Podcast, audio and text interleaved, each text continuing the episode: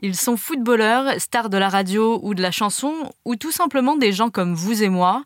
Ils sont de plus en plus nombreux ces dernières semaines à être victimes de homejacking.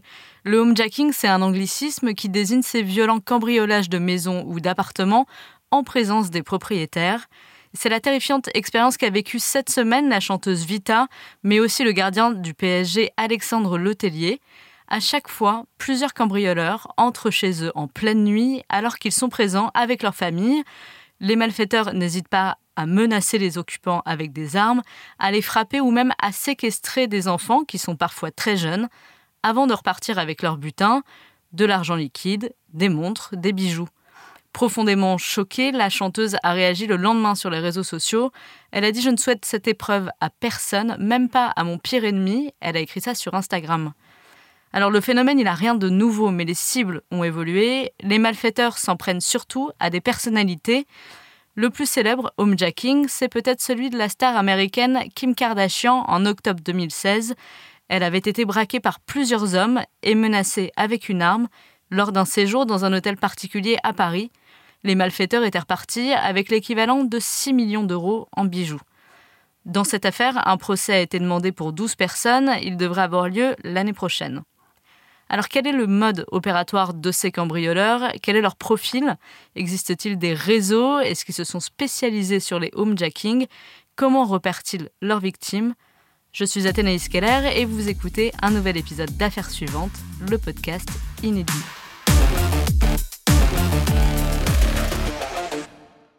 Bonjour Justine Chevalier. Bonjour. Vous êtes journaliste police-justice à bfmtv.com et avec vous, nous allons revenir sur ces deux homejacking qui se sont produits cette semaine. Bonjour Philippe Franchet. Bonjour. Vous êtes commissaire de police, vous êtes chef de la BRB, c'est la Brigade de répression du banditisme, à la direction régionale de la police judiciaire de Versailles.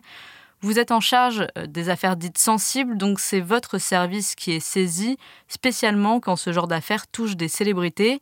Avec vous, on va revenir sur les techniques d'enquête que vous mettez en place dans ce genre d'affaires, sur euh, leurs caractéristiques, sur le nombre de homejacking et sur les profils des auteurs. Tout d'abord, Justine, revenons à cette nuit du 20 décembre, la nuit pendant laquelle la chanteuse Vita, son mari et ses enfants ont été confrontés à trois individus, trois individus qui se sont introduits chez eux dans leur maison dans les Hauts-de-Seine.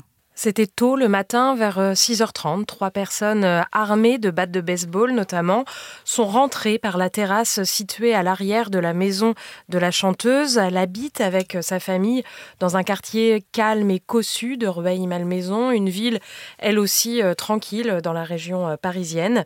Selon l'entourage de l'artiste, les cambrioleurs s'en sont d'abord pris au mari euh, de la chanteuse en le molestant.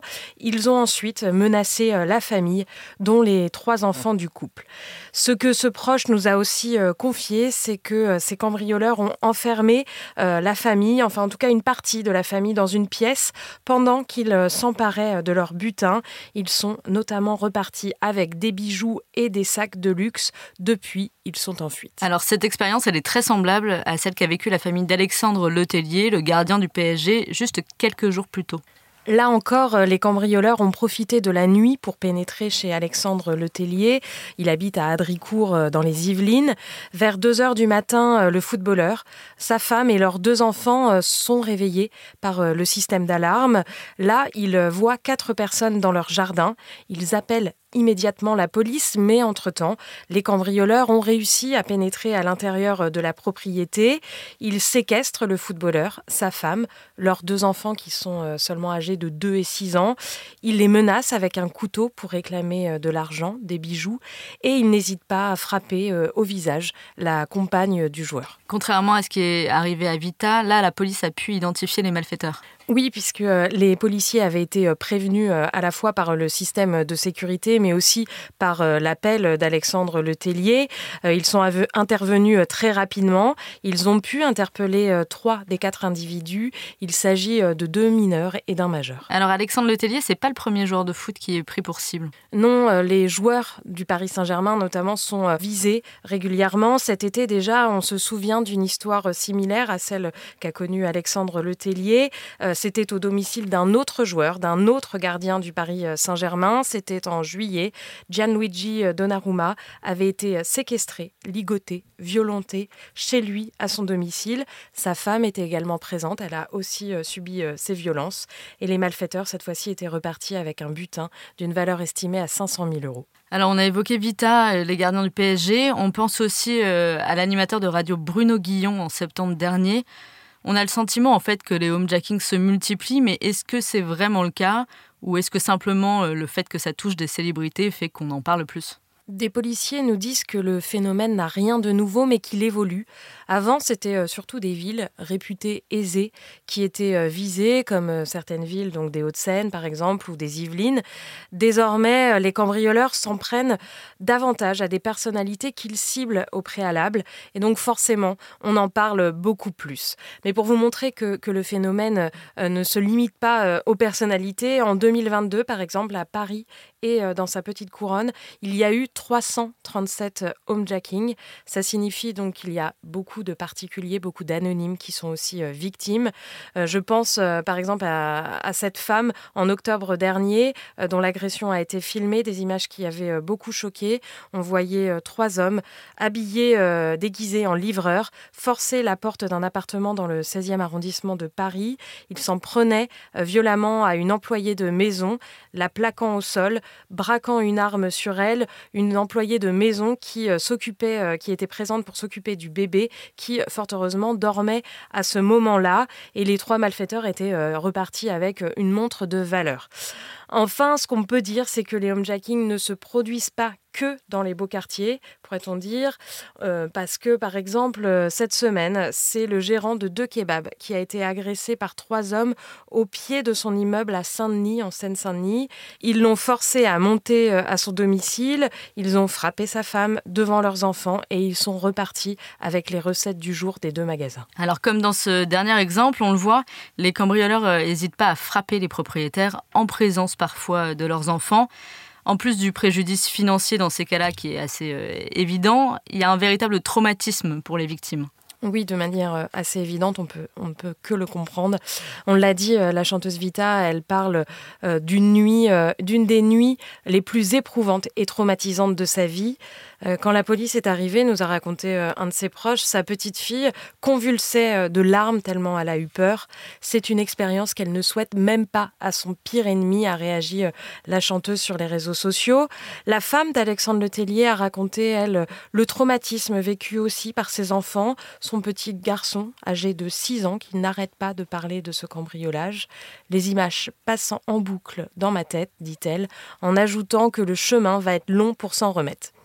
Et Bruno Guillon, lui aussi, il a témoigné, il a parlé de la sidération qu'il a euh, ressentie face euh, aux individus qui l'ont euh, braqué, lui et sa famille, à son domicile en septembre dernier.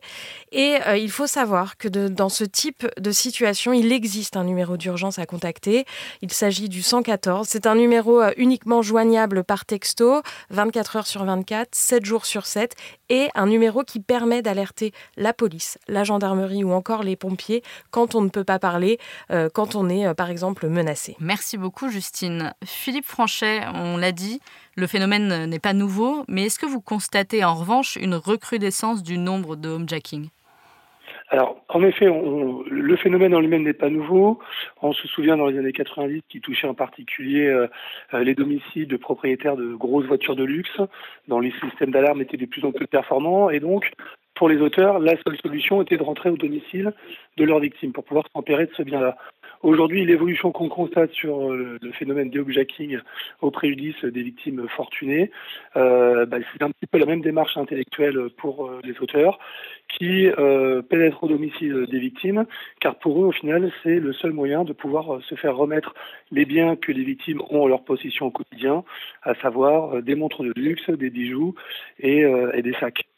Donc euh, le phénomène a toujours existé, mais en effet, il évolue. Ces cambriolages, elles visent des propriétés qui sont surveillées, qui disposent de systèmes de protection, qui sont, euh, euh, ou qui sont dans des parcs.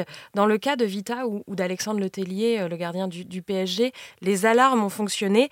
Malgré tout, les cambrioleurs ont réussi à pénétrer dans les propriétés.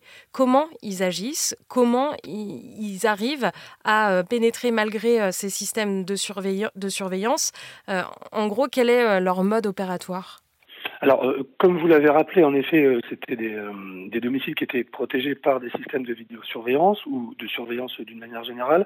Euh, J'ai envie de dire que pour l'affaire Le Tillier, c'est quand même ça qui a permis la, la, rapidité d'action des services de police, puisque c'est au moment du premier déclenchement que la victime compose de 17, qui nous avise de la présence d'auteurs dans son jardin, et donc les effectifs de la police nationale ont pu intervenir très rapidement et interpeller les auteurs. Ce n'est pas forcément euh, le même cas euh, pour euh, Vita ou pour d'autres personnalités qui sont victimes de ces faits-là. L'alarme va permettre de prévenir la victime, de prévenir les services de police, mais physiquement, une alarme ne peut pas empêcher des auteurs de pénétrer dans une propriété. Est-ce que, au fil de, vos enquêtes, ce que vous voyez au quotidien, est-ce qu'il y a un profil qui se dégage chez, chez ces homejackers? Oui, alors le, profil qu'on peut qu'on pourrait euh, dresser, euh, ce sont des personnes qui sont de plus en plus jeunes. Euh, on peut aller à partir de 15 ans, 16 ans, des personnes qui sont originaires plutôt des cités de, banlieue, connues pour des trafics de, de stupéfiants, qui sont déjà condamnées par la justice, qui sont très connues des services de police, pour des faits de droit commun qu'on va qualifier de violence, de délit d'appropriation, euh, d'outrage, de trafic de stupéfiants. Et euh, l'idée pour ces jeunes-là, ça va être de pouvoir gravir euh, un premier échelon de, de, la sphère du banditisme, euh, et donc euh, en se dirigeant vers les objecting qui, sont commis au préjudice des personnalités ou de, victimes richissimes.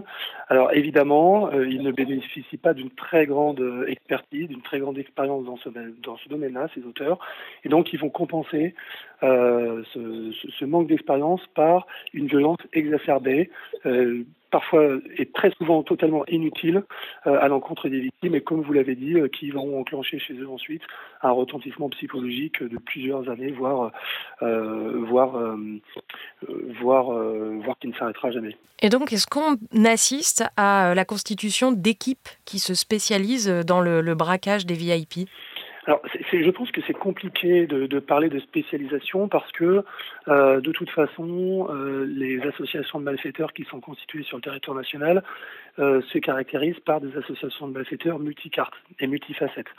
C'est-à-dire que euh, une équipe qui va faire un braquage de VIP euh, pendant la journée, elle peut très bien faire du trafic de stupéfiants. Le lendemain, si elle a l'occasion de faire un vol par effraction, elle le fera. Si elle a également l'occasion de faire du recel de voitures volées, elle le fera également. je pense qu'on ne peut pas parler vraiment de spécialisation, mais il y a quand même, euh, je pense, peut-être une, entre 5 et 10 équipes sur la plateforme parisienne qui, sont, euh, euh, qui, qui, se nourrissent malheureusement de ce genre de crime. On parle, on parle de personnalités dont l'adresse n'est pas forcément évidente à trouver, des personnalités qui justement veulent rester discrètes. comment les victimes euh, sont-elles repérées? Est-ce que, euh, que finalement les cambrioleurs visent une personnalité en particulier quand ils visent une, une propriété? Ou finalement euh, ils visent juste la maison en se disant qu'à l'intérieur, ils risquent de trouver des sacs de luxe, des bijoux de luxe? Alors, d'une manière générale, euh, nous, on pense que euh, le repérage par, euh, par ces équipes-là euh, est, est, un repérage qui constitue plusieurs manières. alors, je pense que mes propos consiste à ne pas rentrer non plus dans une certaine psychose, mais euh, on peut considérer que à partir du moment où une personne extérieure à l'intimité, au noyau familial, au cercle d'amis euh, rentre dans la maison, ça peut être un livreur, ça peut être un artisan, ça peut être du démarchage, euh, et ben forcément il va y avoir un risque que les informations qui vont être récupérées à ce moment-là par, ces professionnels transpirent vers des milieux criminels sans rentrer dans une psychose, je pense que euh, il faut être vigilant par rapport à ça, surtout lorsqu'on est une célébrité ou lorsqu'on est une personne très fortunée.